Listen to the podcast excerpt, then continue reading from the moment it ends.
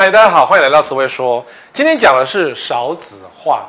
你说我每年都会讲一个少子化的议题，对？那你会麻木吗？我跟你讲，我今天要讲的是，有些学校会不见，而且这些学校目前还没有公布会不见哦。只是说，因为根据我们的长期观察，会发现有些学校它就是招不到生，然后就是没有这么多的招生率。那招生率，如果你达到一定的等级之后呢，咱们的教育部我就会叫你说，没关系，你就收一收了。那学校空掉怎么办呢？就放着，因为目前教育部还没有想出任何一个配套，去关于这些已经结束营业的学校该怎么办。但有可能变社会住宅，也有可能变成老人住宅，什么安养院之类都有可能。那你说私人企业它也可以变卖啊？不是，因为呃所有的学校都接受教育部的管辖，所以你如果要变卖任何的校产的任何的校地，有一点困难。所以这件事让我想起咱们大同啊。大同宝宝的大同啊，外面的人哦，买下来之后呢，现在正欢欣锣鼓开始检讨大同有多少的土地可以来卖房子，所以在中山北路的大同大学就非常的危险，因为我们没有人知道说大同大学里面的校地里面的那一个什么呃漂亮宏伟的建筑物是属于谁的，如果当初割开来是属于大同企业借给大同大学的话。枭雄出现喽，所以呢，大同大学会被割得乱七八糟，而且人家已经讲了，就是要把这边建立成台北的六本木，我就觉得，嗯，他大脑有问题吗？为什么是六本木嘞？六本木感觉就很邪恶啊。然后通常叫六本木的都没有成功啊，在台湾，因为台湾很多建案或是很多呃造证案很喜欢说自己是六本木，奇怪，什么不学学日本？那怪怪的，这这个爱想想赚钱真的是很怪。好，我们讲少子化，因为那个大学，大同大学有可能因为新的董事长上任之后分割切开来，然后就没了。好，那你当然我想你会关心的不是大同，而是关心的是你家旁边的学校会怎样。如果你家旁边的学校是台大呢，我觉得你可能要担心一下喽。大专院校淹水名单曝光，这二十所注册率欠佳，恐随时灭顶。这个是新闻说的哦。那他是说，呃，淹水线低于六成门槛，其中有某些学校已经连续三年低于六成，这代表这这个学校就是什么时候要结束营业而已。那如果你今天的房产买在旁边，你就死定了。因为我有找到一些过去倒闭的学校，目前现况如何了。好，那，唉。真的很多学校啊，我们讲说三间圣约翰台湾首府跟东方设计大学，尤其是东方设计大学，根本十九趴的录取率创下全国最低。台大也有些博士硕士没有人上课。台大，我爬完教育部今年的名单之后，我发现呢、硕士跟博士很多都招不到生，不管你是私立的还是公立，真的很多都招不到学生。台大也是哦，什么政大啦，你所知道清大啦，真的是大家不想去念硕士，也不想去念博士的。诶，我就觉得，嗯，你念个硕士不是很常见吗？没有，大家可能觉得，既然硕士这样，我就出国念好。宋时现在是 COVID-19 的时间，还是很多人觉得我出国念最好，因为有人想法是这样，因为 Coffee Nineteen 的关系，很多的。美国、英国、德国等知名学校招不到足够的国际学生，于是，然后放低门槛，欢迎全世界的学生勇于挑战 COVID-19。那这时候呢，你原本可能只是文化的硕士，突然间发现机会来了，你跑去英国的帝国大学有没有机会？搞不好有机会，因为全世界的学校都招不到学生。没有那么多国际学生嘛？大家以前都是台湾的大学念完毕业论就去国外去镀个金回来，现在不需要了，你可以去镀更高的金，可以镀钻石回来。所以干脆我就台湾的大学毕业之后，不管多烂，我就直接出国，然后就拿到更多的金。纵使念不好都不重要，因为只要毕业，你的文凭就是金光闪闪。所以我在想，台湾的一些硕士或博士，大概是因为这样的关系。招不到学生，不管你今天是台大的、重大的、清大的，有可能都招不到学生。好，那大学不好，中、高中、国中也不会太好，因为海啸是一波上来嘛，从小到大整波淹满。因为你要知道，我在念书的那个时候呢，是四十万人，所以到了我们这一这一批的人，目前呢，应该是属于社会中间分子，大概就是四十万人的量，也就是大学最大的量，就是这样。这个时候出现的，都是我们的错，我们这个时候的错。哎，不是啊，关我屁事。可是你要想啊，我国中的时候，一个班上有五十几个人，然后我国中有四十四班，那个新板桥的中山国中有四十四班，吓死了！一班有五十几个人，你要想一个校一个年级。就是两千人，然后三个年级就是六七千人，一个学校这么大。当然现在中山国中没这么多人了。我国小呢，也是一个年级有二十四班吧，那也是五六十个人这样。然后六个年级，你这样算算多少，也是几千人，非常的恐怖。现在都没有了，全都变小学校了。所以你看啊，方济中学申请明年停招，什么教师还骂说刻意隐瞒什么等等的。方济算是好学校啊，过去算是 OK 的学校，结果呢，连这种好的私立学校都开始渐渐收掉。你看我们现在好芳这附近有什么丽人中小学，其实收掉的学校越来越多了。你不要以为私立就没关系，但私立是这样，也是属于两极化、M 极化的发展。就是越好的私立学校，学生越收越多，而且你也考不进去。比如说像维格，比如说像新店那个叫什么？来，新店那个叫什么？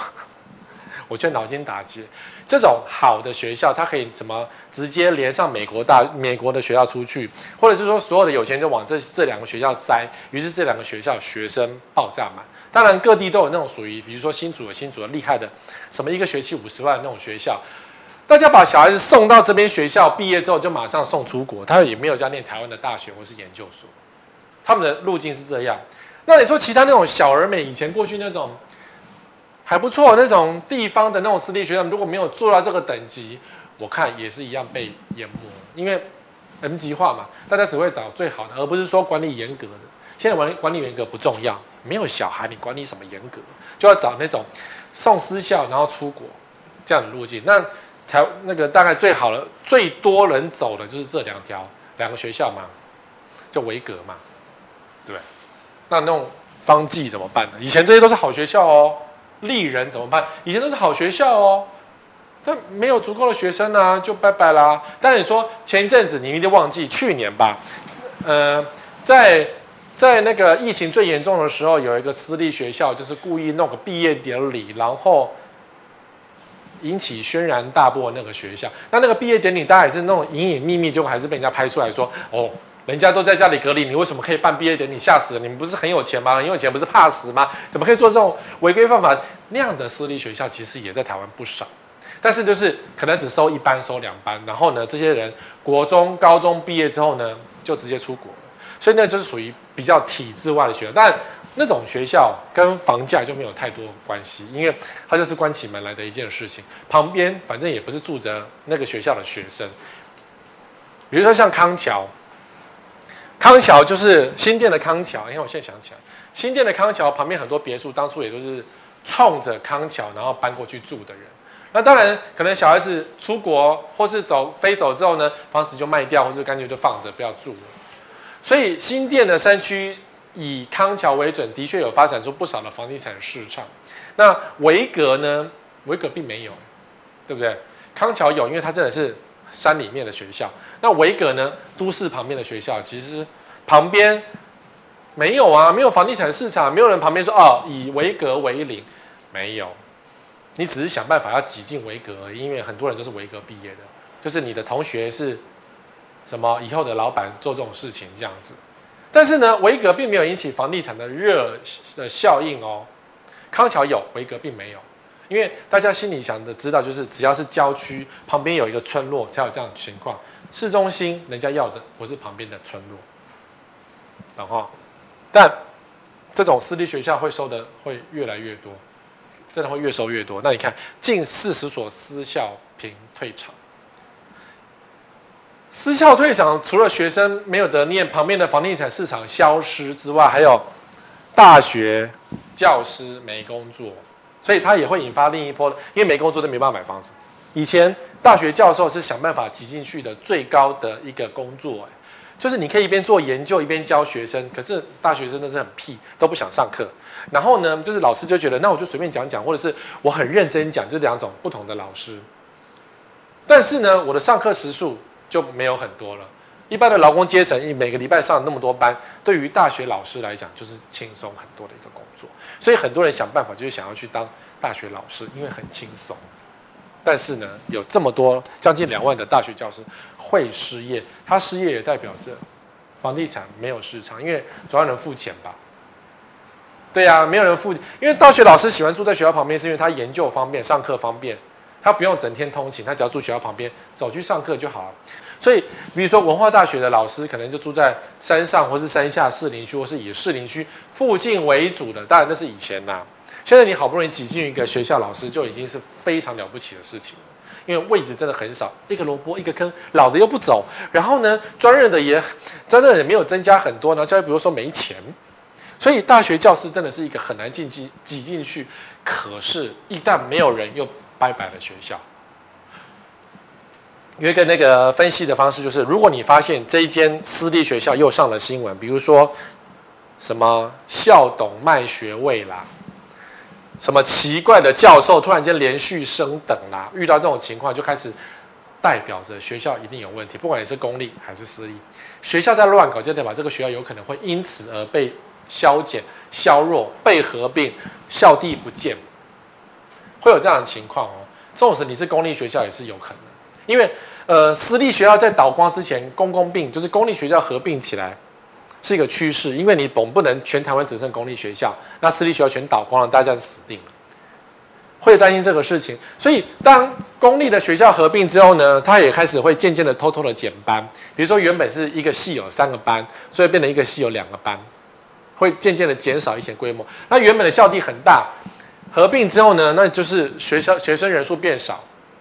然后原本的校地就可以渐渐的缩小，然后把一些校地释出去当，比如说像社会住宅，所以台大有可能萎缩也是有可能的，因为海啸再过七年会过来，所以七年的时候呢，如果还是没有足够的外籍学生来的，不过想想外籍学生这么多，如果我是外籍学生，我是一个嗯马来西亚的华侨，我们今天要来台湾，还是要去美国？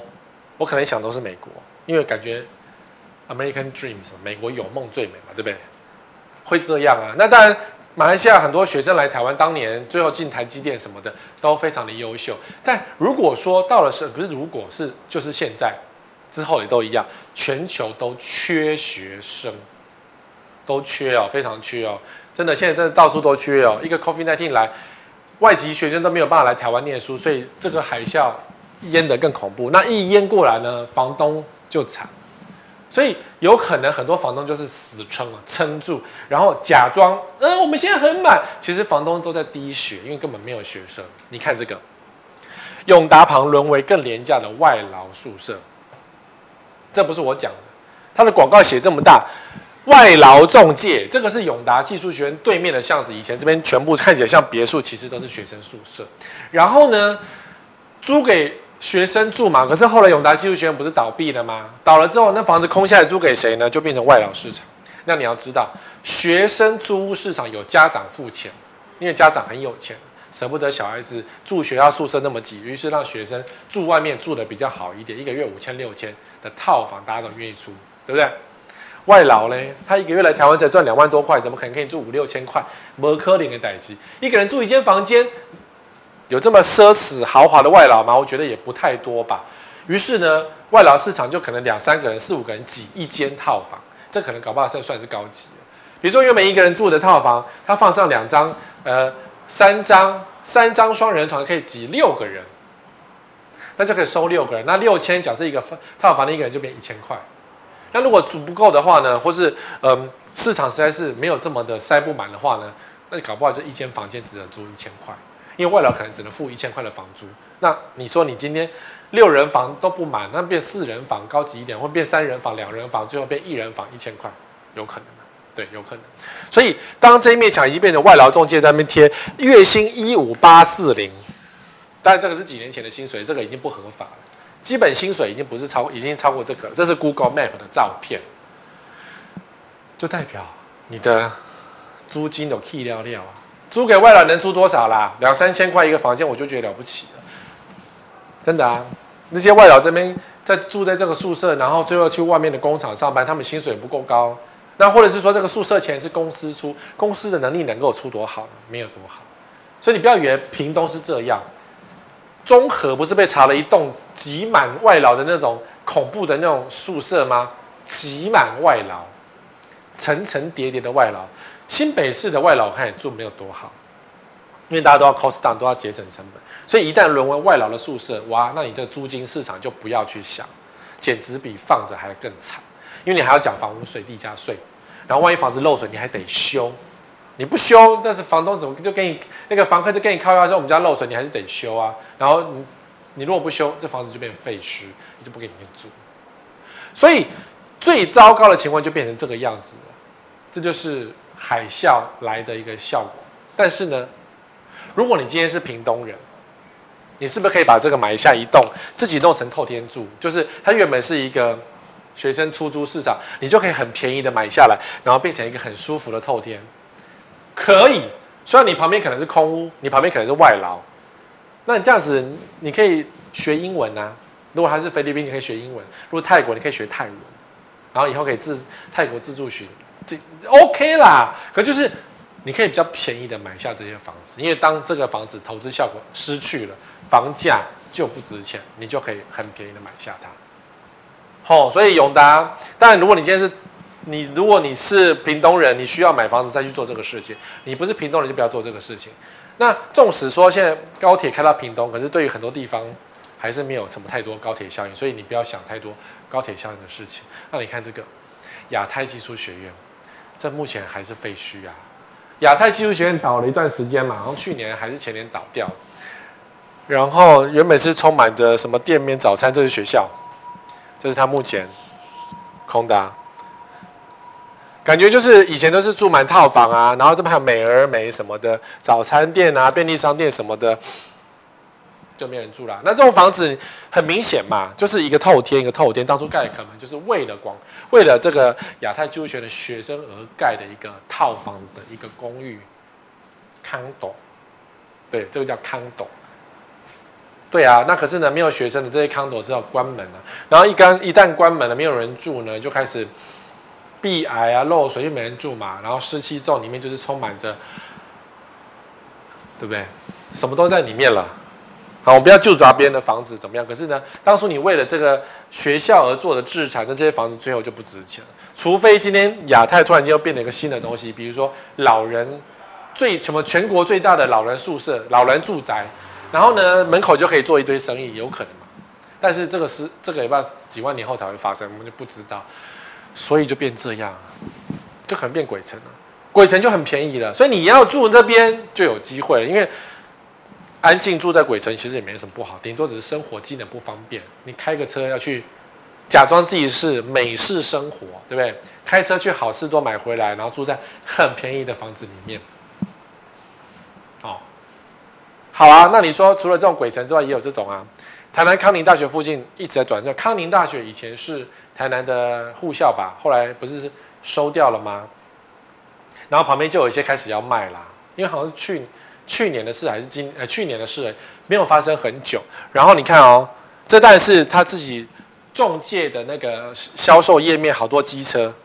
我相信现在去看没有什么机车了，应该大概大概都空掉。然后这么多房啊，他卖七千两百万，他是一百零八房，一百零八会，一百零八房，一百零八个房间呢。然后以前可能住着一百零八个学生，结果呢，当然康宁大学结束营业之后就没有一百零八个学生，于是整个空掉，就随便卖。当然开价一七千二，再一开，你可以选，你可以想你要不要买下来，或者你要不要用力的杀价。其实如果假设。杀一杀，不过这房子已经有点老了，感觉，感觉这柱子有点短，有没有小小的？就是以前流行那种软脚虾的建筑，感觉当你要补强一下，不然呢，你可以弄成超级大豪宅。你看前庭后院，只是旁边都是这种看看起来像废墟一样。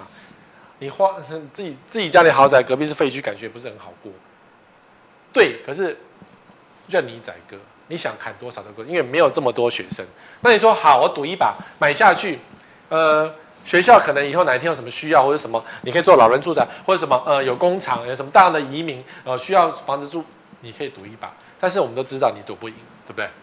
这是赌一把的东西，所以房价就因为学校结束而一落千丈，或是没有人要。那但台北市走得比较快，民这以前是人很多的明伦国小，然后后来就变成社会住宅，感觉很像学校，因为地不是很大，可是以前塞很多人，那现在弄成社会住宅，感觉就很漂亮了。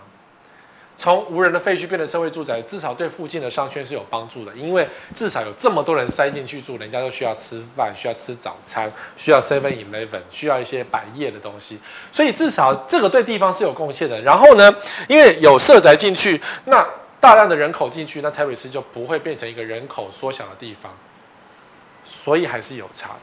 好，那当然台北市走比较快啊，其他各县市都假装假装盖社会住宅，所以。这些倒掉的学校变社宅几率都不是很高。那你像台北市的老松学校，我去看以前的照片，老松以前是万人万人学校，然后而今有可能被讨论成社会住宅，你就知道说，嗯，万华区其实很需要社会住宅，因为如果再不盖社会住宅，万华区连人都没有了。不要说房价多少贵多贵多涨多涨多少，如果早知道哈有这种社会住宅在哈，那我就。我在年轻的时候，我已经想办法去抽签，抽进去，我就可以租到很便宜、品质又好的一个社宅。你不要说上了很多社会新闻，说什么漏水、什么烂房子之类的，这已经比很多私宅好很多。而且你家漏水还可以上报，然后政府马上来修，多好！这种社宅多好，对不对？人家还用那个电呢，这个是太阳能板呢，感觉就是那个采光充足的啊。所以这个。台北市有能力，就是因为人太人需要的房子真的越很多，然后永远盖不够。柯市长快卸任了，希望下一个台北市市长也是一个疯狂的市长，能够盖更多的社会住宅。因为台北市，你说台北市很挤啊，需要都市减压。我跟你讲，内湖哦，只要多盖一些社会住宅，大家以后都骑脚踏车上班，那个车子就少很多了，是不是？因为现在大家都住很远啊，因为买不起市中心，只好住很远，只好住新北市或更远的地方，所以大家开车上班，所以内湖才塞得要死啊。所以如果今天内湖是一个骑脚踏车之都，然后在内湖上班的年轻人都是骑脚踏车上班，内湖哪会塞那么多啊？根本就不会塞车。只是内湖的一些呃既得利益者可能舍不得放掉这个权利吧，不然当大家都不买房子，不跟我租房子，我不是房价一落千丈吗？所以下一任新北市长，哎，下一任台北市长真的很辛苦。那新北市呢，就没有那么多社会住宅啊，因为我们的我们的新北市长当然知道这个道理呀、啊。如果我大量盖社会住宅，新北市如果有三，不要讲三千万户了，只要十万户啊，好了，一万户就好了。你看好难哦，十万户的社宅在新北市设立，各处设区，各立各出各区都设了一大堆，那就可以就近租房子啊。然后你就不会用租房东的房子啊，你就你就不用租那种很贵的私宅啊，你就租便宜的社宅。那你是不是有更多的钱可以去结婚生小孩去消费，而不是说把钱通通丢给房东，只有房东一个人去消费？现在的社会就是这样，钱都给房东，就房东去买钻石、买跑车啊，然后一般老百姓苦哈哈的缴钱给房东，然后自己都没有钱花，就像你们一样。所以，如果镜头前面的你，如果你真的想买房子，拜托你想办法去出去抽社宅。任何社宅都不要放过机会，因为它可以直接减少你的一个租金开销啊。不管是一房、两房、三房，都可以去试试看啊。但如果说你今天不符合资格，表示你可能钱很多，就不要去抽了，把那个资源留给别人。那你资租租金下降之后，你比如说原本是一万五的租金开销，抽到社宅只剩八千，你是不是多七千块？哎，七千块乘上十二个月，八万多也是很多哎。拿去丢零零五零，或者买拿去买台积电。不得了，或你至少是吃饭吃好一点，让你身体好一点，不是很棒吗？不然你就只好迎接了这个海啸来临。现在目前人口是到了这里，就是目前入学人口，来导播近一点，二十二万人的时候，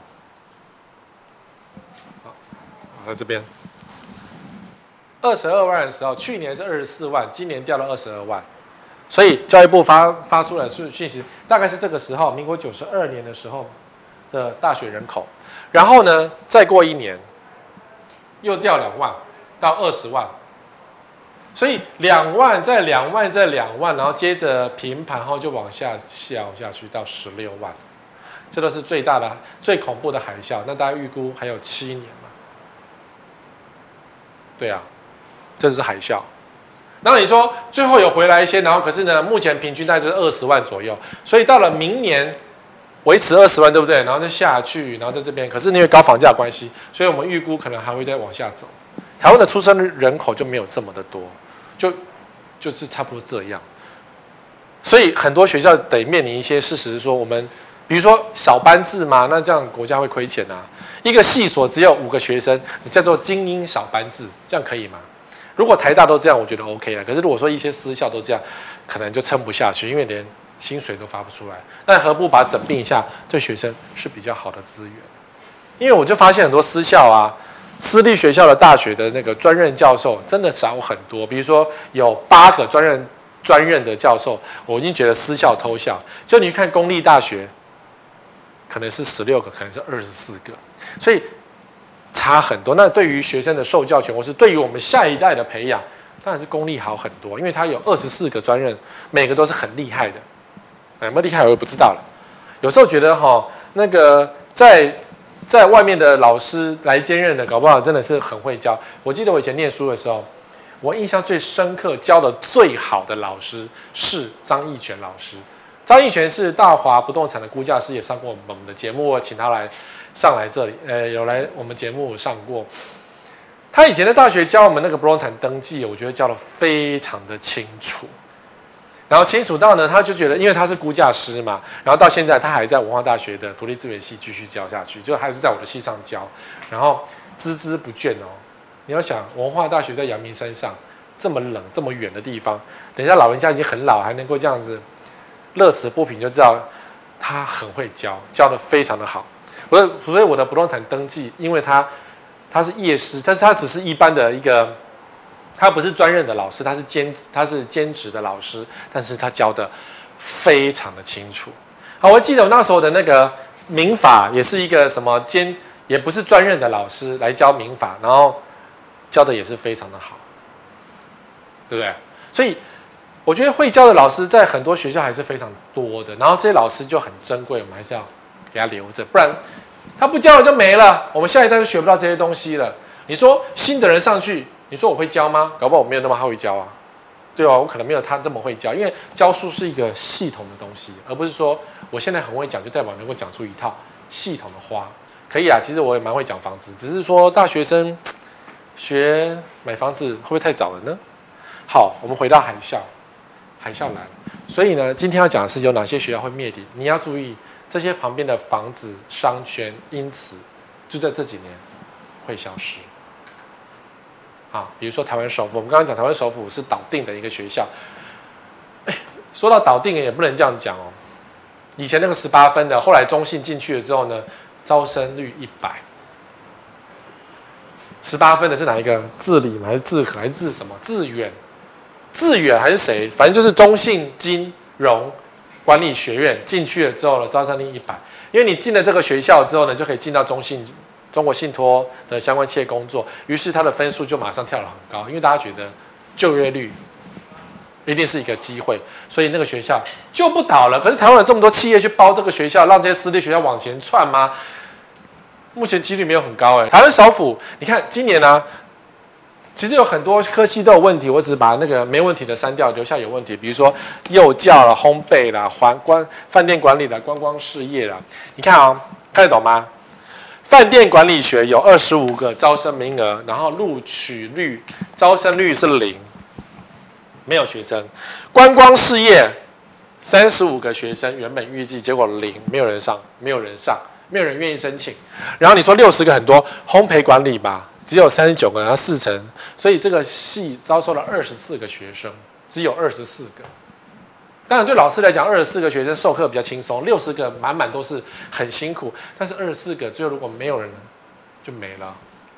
好，所以台湾首府就快要拜拜。可台湾首府在哪里呢？哎，跑掉，这里麻豆，就是田里面啊。台湾很多在田里面、山里面的房子啊，所以你说麻豆房价因此而大跌吗？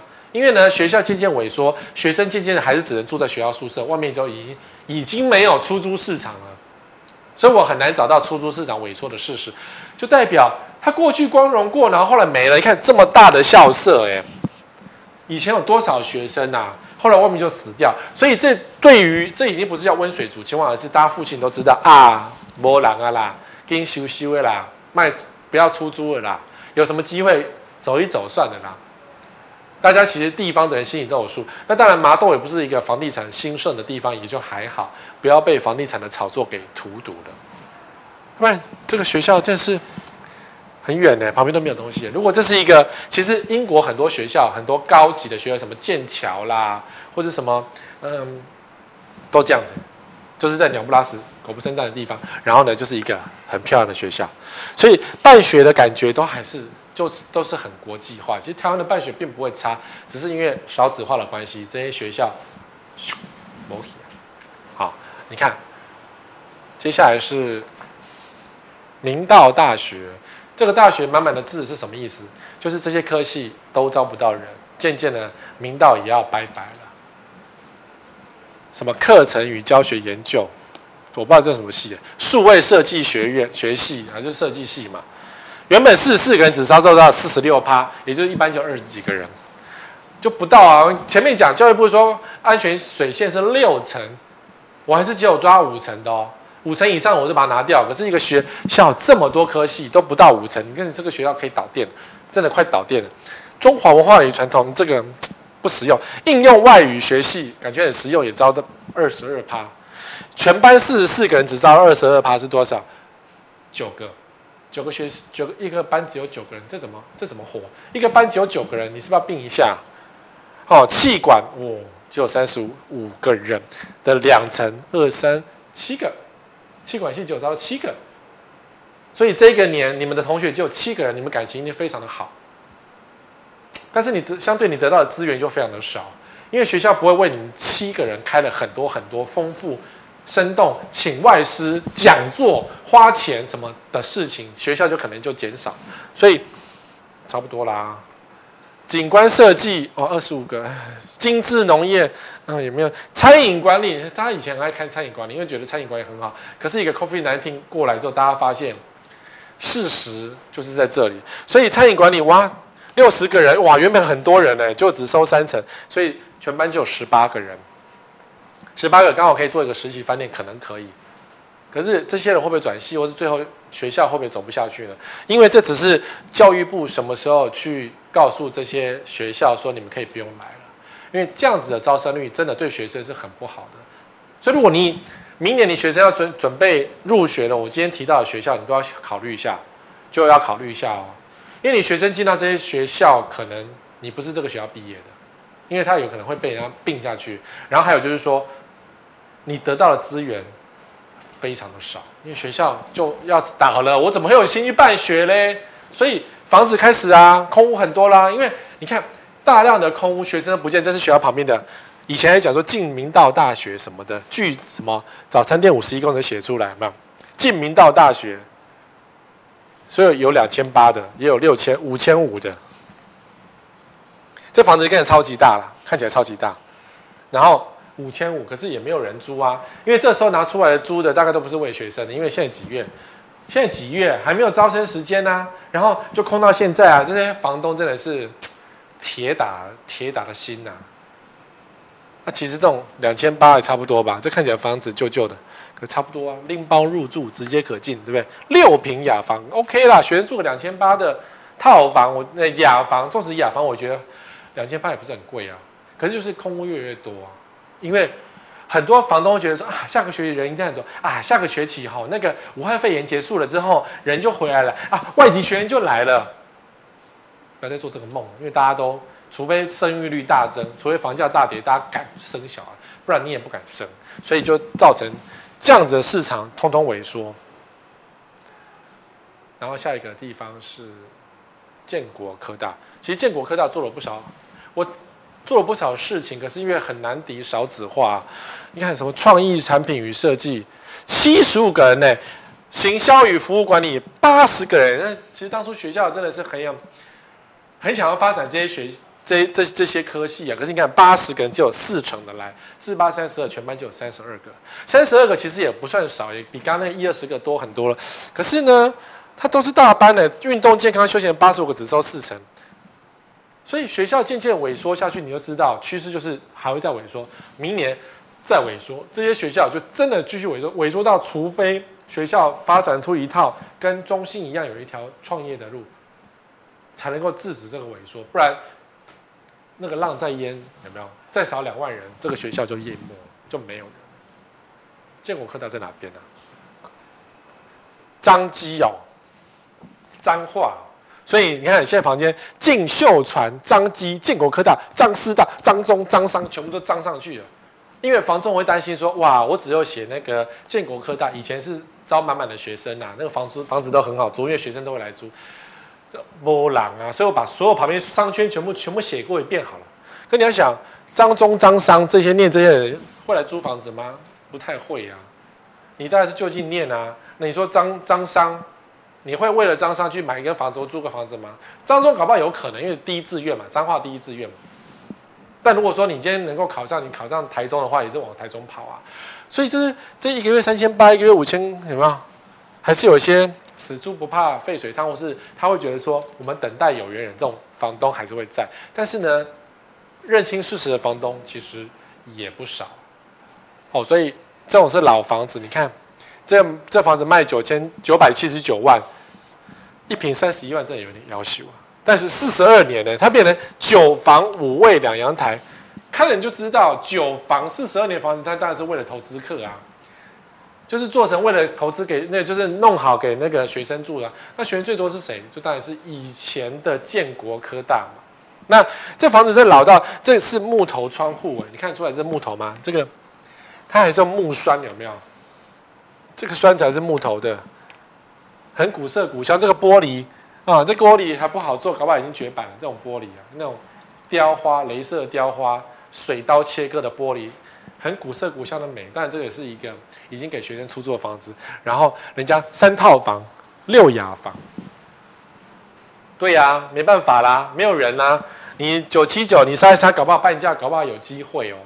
只要建国科他一说，我们不做了。我们只好被并了，这房价可能就是腰斩。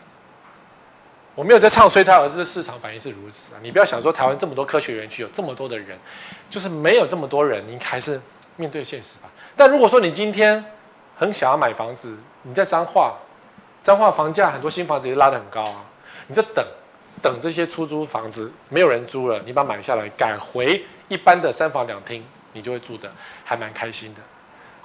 高苑。在高雄嘛，哎，这些学校，这些科系差不多吧？土木工程系三十个人找不到，因为它有些是怎么进修部，有些是那个什么学程不同哈，所以土木工程系三十四个人只招到十一趴，十一趴是多少？四个，一个科系只有四个学生，四个学生怎么开课？全班一二三四点名啊，就这四个，然后你们看完看一眼就知道有没有学生来，这个大概要并了吧？大概会要倒了吧？然后机械与自动化工，哇，表定是一百个人呢，三十八个感觉还蛮热闹的，没有问题吗？电子工程系七十五个人，只有四趴，哎，二十几个人是还可以啊。这电机，电机感觉分数最高，对不对？十二个人，就就就就就这样子啊，原本是这样子，现在变成这样子，就差不多了嘛，你懂吼？就差不多了。它的录取率这么少，那你等于说机械与自动化工原本的一百个，你看收到三十八个学生，感觉上我们班还有三十八个人是很多的，那你就没有办法有三十八个人，就是你一百个就要缩到只剩三十八个人，就招不满了，就招不满，所以有些科系不是结束就是这公司这个学校结束。那我们刚才讲说东方设计大学也是在高雄附近而已，流行商品设计是零。哦，然后什么室内设计系、室内设计科都是两层、三层，六个学生、七个学生，全班六七个，你连翘课都没办法翘课。美术工艺系三十五个零，七年一贯学士零，收不到人。那只要收不到人，大量的老师就失业。哦，那美术工艺系也是零，真的是很惨哎。游戏与动画，我们不是游戏不是很强吗？零，差不多了，差不多了。哪里啊？东方在这边，在我们高雄路竹，路竹高院在这里，高院在这里，东方在这里，路竹科学园区在这附近。我们不是很爱炒作吗？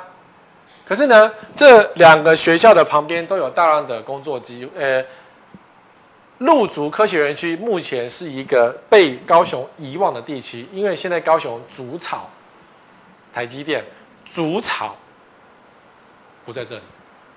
那路竹科学园区其实已经很段时间了，你看上下还被两个学校包围，结果呢，这些是一个被遗忘的地方，所以学生也被遗忘，学校也被遗忘，然后什么都被遗忘，然后人家就不想来这边念书。所以哦，十年河东，十年河西哦，当年这边可是人很多的耶。我找到很多转售，因为大家觉得虽然高雄目前很夯，房价很高，但是都不在这里。所以啊，卖卖卖大湖夜市啊，路竹进跟对五房车库别墅，哇，六百多万，感觉开价也不是很高。你要杀一杀，其实要买到那种三四百万的机会，搞不好也是有。对，然后明良四四房电梯四百多万，很多啦。你要找，你要以那个这两个学校为那个搜索引擎，或者说以这两个学校旁边附近的房产，很多也没有什么在涨。你去查实在都涨呢，也没有涨得很凶狠，因为这边已经是不是高雄目前正夯的地区。所以我讲过，不要去接掉下来的刀子，人家正夯不要去碰。台积电那边很夯，纵使那边很毒，人家就是炒作心态很强。那这里呢？没有人要碰，是不是你的机会呢？好，你看租屋市场货源充足，一大堆，我随便输入一大一大堆哦。东方大学便宜雅舍含水电还含管理费，一个月三千五百块，感觉什么都有啊。然后这种都是很多啊，四千三千，我这房租还算贵的啦，因为可能现在学校的宿舍越来越够了，学校原本都有宿舍，所以学生去住学校宿舍就比较便宜。搞不好还免费，我是说真的很低的价格。那除非家里有钱，我就不想住学校宿舍，觉得很阿杂，想要去外面做自由这样，所以就外面租很多哦，到处都有。你看现在一月份对不对？这种房子一大堆啊。那你说房东怎么办呢？不要撑了，趁学校还没有倒之前，赶快收一收会比较好。不然学校一说哦，我们结束营业了，你就跟永达一样了，那你怎么办？你的钱就没有了哦。我没有在恐吓你哦。远东科大，这些科大，你说哎，十位哥怎么讲？老讲一些科大，可是这些科大就是附近的一些商圈。我当然不要讲台大，啊，台大公馆纵使没有台大，公馆永远是台北市，人家还是很棒的地点。远东科大，你看四层三层，好，我们讲说多媒体游戏开发原本是六十一个人，收到三层十八个人，十九个，好吧，二十个好不好？没有多少人啊。你说夯的科系什么流行音乐啊，行销与流通，这都是这几年。很流行的、很夯的一些科系，冷冻空调哇，八十三个，额定八十三嘛，八四三十也是三十几个人呢，这学校缩成那么小，所以机械工程系机械没有人要了吗？七十六个人呢，哇，然后只剩十七趴，然后飞机修护系，台湾真的没几个飞机修护系，你知道要修飞机也没什么多飞机好修啊，那还有二十五趴，可是也没有多少啊，十几个人而已。所以远东科大我看也差不多了，就是我今天点到名的大概都差不多了，除非有人进进场接，不然真的就是旁边的房东你要走早一点走。光是学校就一千九百八十四个床位，也就是说有可能这些学校的宿舍已经足够给所有学生居住了，看起来很漂亮啊。现在是四人房，对不对？然后到时候人再更少，就变成两人房。就大家住的比较舒服一点，然后人人再更少，就每个人都变套房。它是一九八四床，所以至少可以接受一千就多人。所以有些学校旁边没有商圈，没有哎有商圈，没有出租市场，或者出租市场非常的小，因为学校现在已经够了。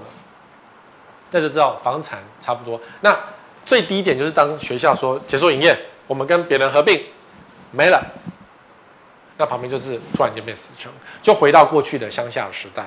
那那时候房价就是最便宜的时候，哦，所以你看中华科大，它在竹科旁哎，新竹哎，你以为新竹也是万年不败的东西吗？没哦，你看文创数位多媒体感觉很夯啊，行销流通管理，什么生物游戏又是游戏系统创新设计，收不到一半，四十六趴，二十几个人，就全班就是这样。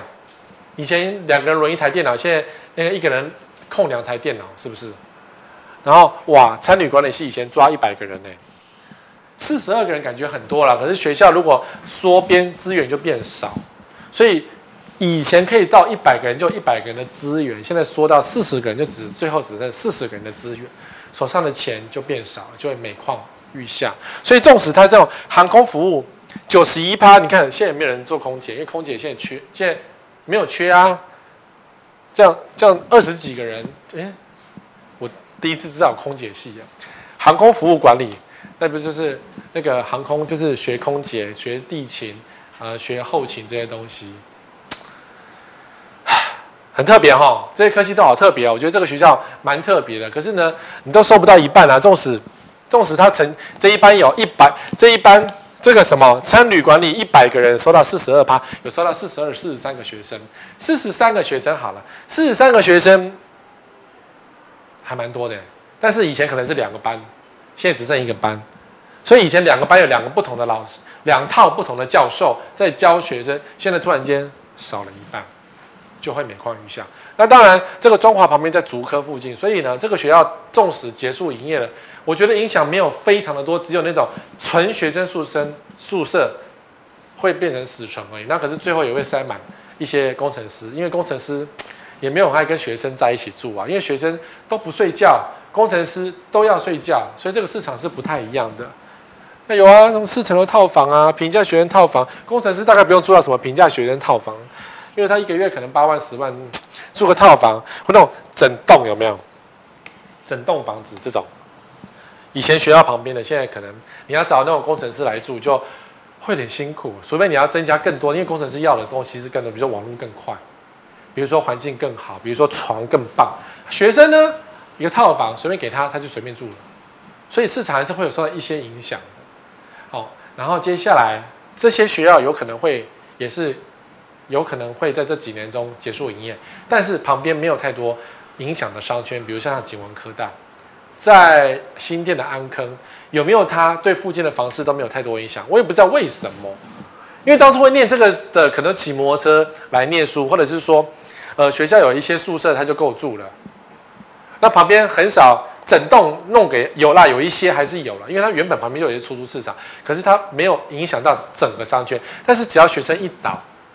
我当然希望这些变成社会住宅，就会影响附近的房价。所以新北市的地还是很多啊，你看这差不多啦。额定五十人都只到四十二、三十六、四十趴、四十趴，少了一半了啊，这差不多了啊。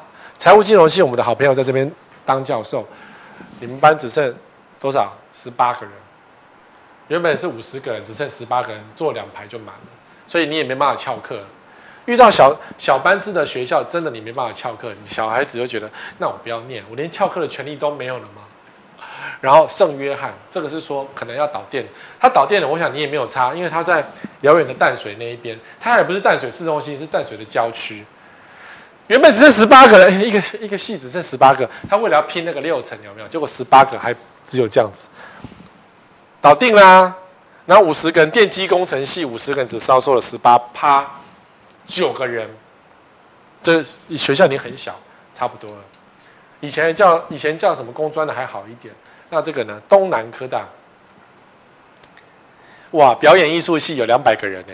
我不知道为什么他可以写两百个，然后只有二十六趴，就是四十几个，四十几个大概成为一班嘛。那两百人可能四班，以前规定是四班，现在只剩下一班，所以收了只剩二四分之一，很少。就这个是学校自己决定的，可是你知道收不到那么多人，学校只有收，收就没有这么多教授，然后学生权益受影响就更差，就每况更愈下。那无缝科大也是啊，你看这个科大蛮妙的哦，电机工程系有一百五十一个人的，应用数位媒体系有一百五十九个人的，规定是三个班嘛，然后最后只招收到五十趴、四十五趴，你就要萎缩啦。然后萎缩之后呢，就是老师就少了一三分之一啦，或者老师少了一半呐、啊，那怎么办呢？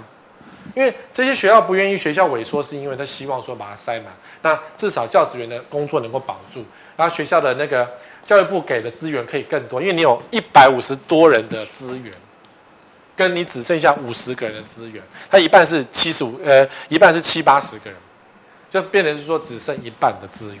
所以学校当然觉得心在淌血，但无缝科大人还蛮多的，你看都是大系，消防系一百五十个人，都是大系，所以学校可能要再说一些东西。然后在环球科大，你看零，这都是小小，这个学校大概差不多了。你们知道环球在哪里吗？在反正也是乡下的地方。中州科大，这个你搞不好也没听过，对不对？我也不对中州不熟，可是你看看这个数字，你就知道差不多了，就差不多了，真的，这个你完全不用抱持任何的机会。那华夏呢，在中和，我记得旁边有很多房地产，只是房内房地产都不是为华夏而设计，而是为了一般人而设计，因为大家不在乎华夏，可是华夏有可能会收了。因为原本三四十个人这样，十趴电机工程系通常是第一名，他只收到十趴，收到四个。点名一二三四，好，全部到齐。哎，少一个人啊，老师他去大便啊，马上被发现。所以华夏也差不多啦，五十五十二个，建筑科五十个。我的朋友是在，他在哪里上？他在室内设计系上课，然后还那个他们家他们班九个，九个。然后建筑系四十八五十个，都人就很少，人都很少。这个学校真的也差不多了。教育部什么时候通知而已？红，国德林科大在土城，那那个土城的旁边，德林以前不是很好的学校，是分数很后面的学校，但是人很多。那当然，宏国阿嬷进入之后有认生的，他们有什么不动产、不动产、不动产科系。那不动产科系目前。还在安全名单内，就是超过五成，因为他们认真的发展不动产的科系，让学生会觉得说，我进到这个不动产科系后，以后可以去卖房子。所以你看，不动产科系的招生资讯没在里面，就表示它超过安全水位。可是呢，什么会展啊、应用啊、室内设计啊，都已经低于五成了。啊，资讯工程、机械工程，这个都是很夯，或是土木，人都很少，所以这些可能科系全部倒光，全校可能浓缩只剩。搞不好只剩三五个科系，或是搞不好最后浓缩成不动产学校，那可能还比较有机会。不然这些什么电子科技，没人要去啊，所以就萎缩了。那对对附近好的居民的影响就是，早餐店生意会不好，餐饮店的生意会不好，seven 的人会变得比较少。但是呢，附近的民众会松一口气，觉得啊解压了，终于没有这么多学生在那边四处奔逃了，会变这样。那南亚技术学院呢，他。我不知道他以前有没有从科大变回技术学院，但是呢，显然的不行了。那经国管理学院呢？这些都是分数很低的，都是什么时候结束而已。哇，食品、口腔，这感觉就是很很需要的科系的幼保。然后这些都是跟我们那个小孩子息息相关的，可是人都招不满啊，就只有招一半，全班只全校只是一个科系只剩十几个人，然后这样子凑起来这样。学校开招会，可能五百个人就满了，哎，搞不好只有两百个人就满，就人就不多了。所以少子化在七年达最低峰，就是人口是最少，就是十五万、十六万人的时候，这些私立学校呢，真的就会七年哦，就是每一年这样子、这样子，最后教育部就只好调整、调整、调整、调整、调整，调整到平衡为止。然后平衡之后呢，你。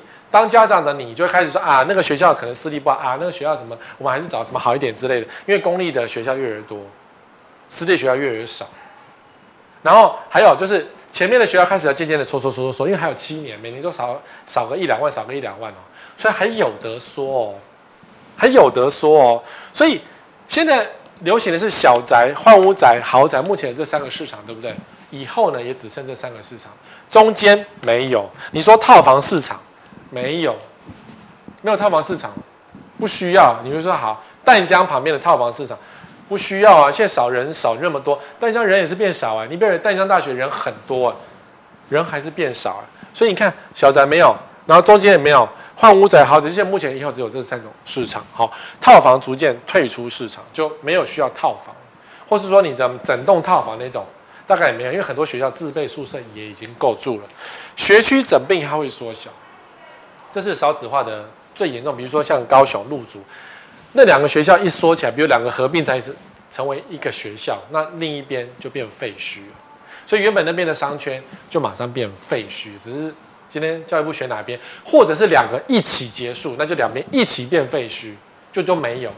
那路竹区就会被人家遗忘，大家的关注还是在台积电，而不是在路竹区。哦，懂吗？好，套房过剩一律区。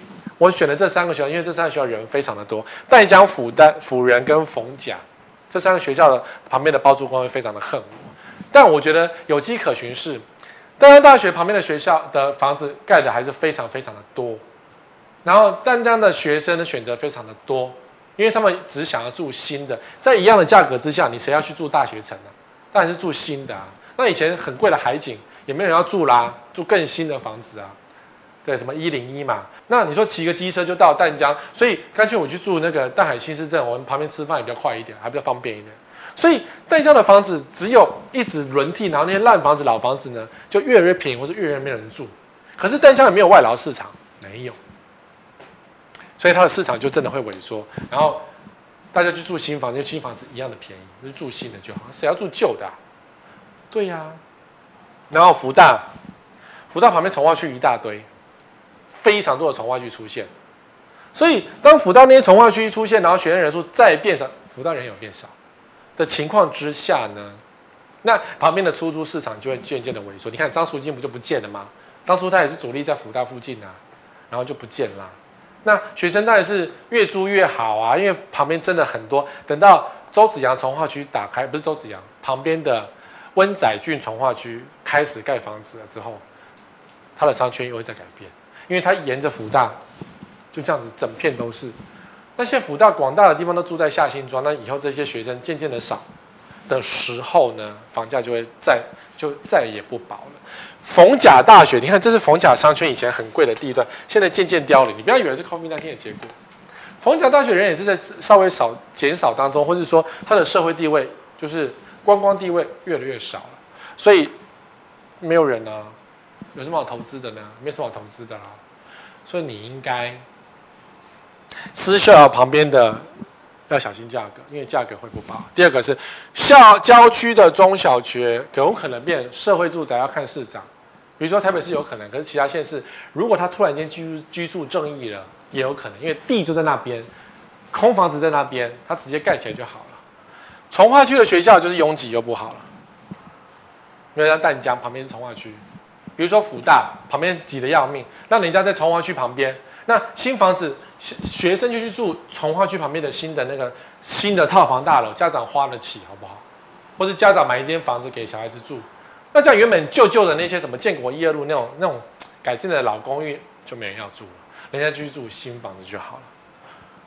对啊，昂贵市区公立名校或是平价郊区加知名知名私校，现在目前大家都做这件事情哦。我们市区很贵，买一间一平一百万的烂房子，只为了挤公立的名校。那一平一百万的烂公寓，好，我们赚个三千万，跟我花一样的钱，我们全家搬到三千万的郊区去住。但是呢，我去念知名的私校，很多人选择这一条，就是我住郊区就好。所以为什么呃新店的山区会发展这么好？是因为我与其把钱拿到昂贵市区去买一个，然后让你去挤公立的私校。跟我全家镀金用私民私校，反正小孩子都要送出国。最后大家选择下面这个平价郊区加知名私校，就变成这样。好、少子化其实蛮严重的，但是在少子化之前呢，没办法，我要为自己打书。我这一本叫做《买房圣经》，今天应该刚好上市了。就是我之前的黑心奸商的告白，黑心房，哎，黑心房仲。的啊，我忘记了黑心投资客炒房告白跟黑心房仲的告白这三本书合并成一大本，超级大本哦。然后呢，这一本书呢，好像卖四九九吧。我的出版社真的超有良心的，改成叫做《买房圣经》，高房价时代不被坑，黑心房市全新新修版。我花了一些时间把里面重新更新过了，放一些新的东西。你看这像不像？蓝天绿地耶。我们是这是地嘛？我。有没有蓝天绿地？有没有蓝天绿地？中间是白的嘛？有没有？我们很符合十四，对不对？啊、哦，所以今天你应该可以拿到书。如果你预购的朋友们，今天就可以拿到我的新书了，《买房圣经》。年轻的都要来买房之前，最好看完我这本书，你才比较不会被骗。然后再来，呃，我的行销小编给我出了一个十的题目，想到会笑死。Q&A。好，第一题，为什么这套书要重新出版？是来割韭菜吗？就是你们是韭菜吗？其实不是哦，因为呢，本来有这些书呢，你我都说你看完我的书再去买房子。但是我这些书呢，也之前的黑心三本在电子书有在上市，卖的还不错。但是呢，其实有点久。比如说黑心剑三是二零一零年，还二零一二年，那么久，十年前的东西了，你还要再看吗？所以，我这次出版社比较认真的，就是他们愿意花钱去，因为现在没人在买书了嘛，这么厚的书谁要买？现在没人在买书了，所以他觉得还是印印看好了，因为可能会有人需要，看多佛心，而且只卖四九九，然后博客来七九折，或是什么金石堂什么成品七九折，然后什么好事多七五折，划算，对不对？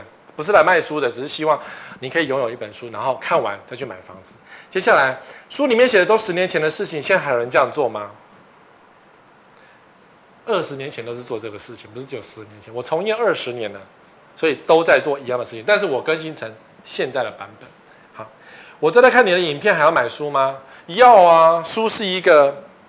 有逻辑的东西，我的影片今天讲局部，今天讲学区，明天讲什么都是局部局部，所以看完书比较有一个系统化的感觉哈、我是你忠实粉丝，买书有折扣吗？靠，为什么讲这个？七九折，快点！博客来，呃，金石堂，反正你想要去哪买都可以。如果你不想买，图书馆也有得借，那你要看三本，可是那是比较久的书了。新书的资讯在这边哈、拿旧书换新书的折扣吗？没有，哎，有这么好？呃，都更是不是？书也有都更吗？啊，那我问出版社，他他会不会给我都更？我只想买预售，还要买书吗？你又不推荐预售屋，就是你不想知道。如果你不想知道的话，你就可以离开，没关系。因为预售物的学问超级多。如果你想赌一把，那本节目不是赌博节目，你可能会赌输哦。哦，没钱买房的话，看完你的书就买得起吗？想买房至少要看完吧，没钱买房，我们先做学问嘛。我也是从不懂开始学到现在变成略懂而已，所以先做功课最重要。好，人家买书都送名牌出去，你买书只送笔记本。对，我这次有送笔记本，看屋的笔记本，那只有前三千名有赠品，然后卖完就没有了。第三千零一名，我现在也没有拿到赠品，所以那个我也不知道那赠品长什么样，可是一个看屋的笔记本，看房子带出去看。然后顺便去跟街长讲说，你看我有十位护体，这样，希望啊。好，你挑的眉角这么多，真的房子符合吗？等我老还买不到房子呢。我一直跟你讲，买房子买六十分、八十分，买不到一百分。所以你买六十分的房子，然后再经由你去巧手改造，就可以变到八十分，变到一百分了。我没有教你买到百分之一百，像我自己的房子也没有一百分。我那个马桶当初还烂得要命。然后带你送的笔记本去看房子，会不会被房仲黑名单？我们拭目以待。到时候如果你被黑名单，记得跟我讲哦。好，然后会有握手签名会吗？我想跟史卫哥合照，问问看吧。如果你们需要有的话，那个赶快留言跟我讲要不要握手签名会，我再请出版社呃来办一下。但是罕有的人要多一点，哦。然后买房送史卫哥紧身签名，知道吗？没有。买房前有建议至少看过几间房子经验再买吗？我一直讲五十间，看完五十间再买房子。现在红单不能转售，预售屋还会被还会被炒房价吗？先不要碰预售屋，因为预售屋的纠纷会越来越多。以后少子化，我一直租房子，等二十年后房东赶我走，到时候再买公寓，你觉得会有问题吗？等你有钱再来买没有关系，不用担心，因为二十年后少子化，我刚才讲那些学校旁边都是废墟。多啦，多半变废墟，或者变成原来淳朴的乡下，那那时候房子就一定很便宜了。房子很喜欢管委会，看起来很混，可以买吗？可以，你可以加入管委会，这时候你就不想买，对不对？我做，我今年今年做主委，然后我做管委会做了十二年了，其实也没有多累，说实话。但是社区，我觉得管的还不错，所以我的邻居应该还蛮幸福的。其实也没有很忙啊，当管委会只是你只是找几个有脑筋，然后比较清楚的人，然后一起决定社区的未来而已。其实并没有很复杂。好，中古屋房屋有裂缝可以买吗？可以啊，那个裂缝比较大到能够塞钱币，然后把房子中古屋反正中古就是会坏嘛，要修一修的。十位哥常讲到代书很重要，有没有建议怎么挑代书呢？我不能讲找帅的吧？找认识的，找中货老师。如果你跟房仲买房子，就找房仲推荐的代书，因为至少是他推荐，他可能负一点点的道义责任。那如果你个人呢，你还是要跟熟识这个代书，那就找看起来不要太帅的，不要找找丑的可以，不要找漂亮的。对，漂亮的女生会骗人。十位哥，二零二二新年新计划去哪里呢？十位哥，农历年去哪里玩呢？为什么问我这个问题呢？这跟本书无关。我的小编实在太奇怪，为什么他想知道我去哪里玩呢？如果你在街上遇到我，跟我打招呼没关系啊。哦，但是呢，希望这本书能够给你带来一些冲击吗？如果你是没有看过我过去书的人呢，我觉得这本书你看的时候，你可能会有一些冲击。那如果你是过去已经买过我三本书的人，你再看完一遍，你会发现现在的世界有一点不太一样，因为我已经更新过，现在的世界是如此。好了，那。其他的东西呢，我们就在网络上再相见喽。有什么问题记得留言给我，我们下礼拜同一时间再会。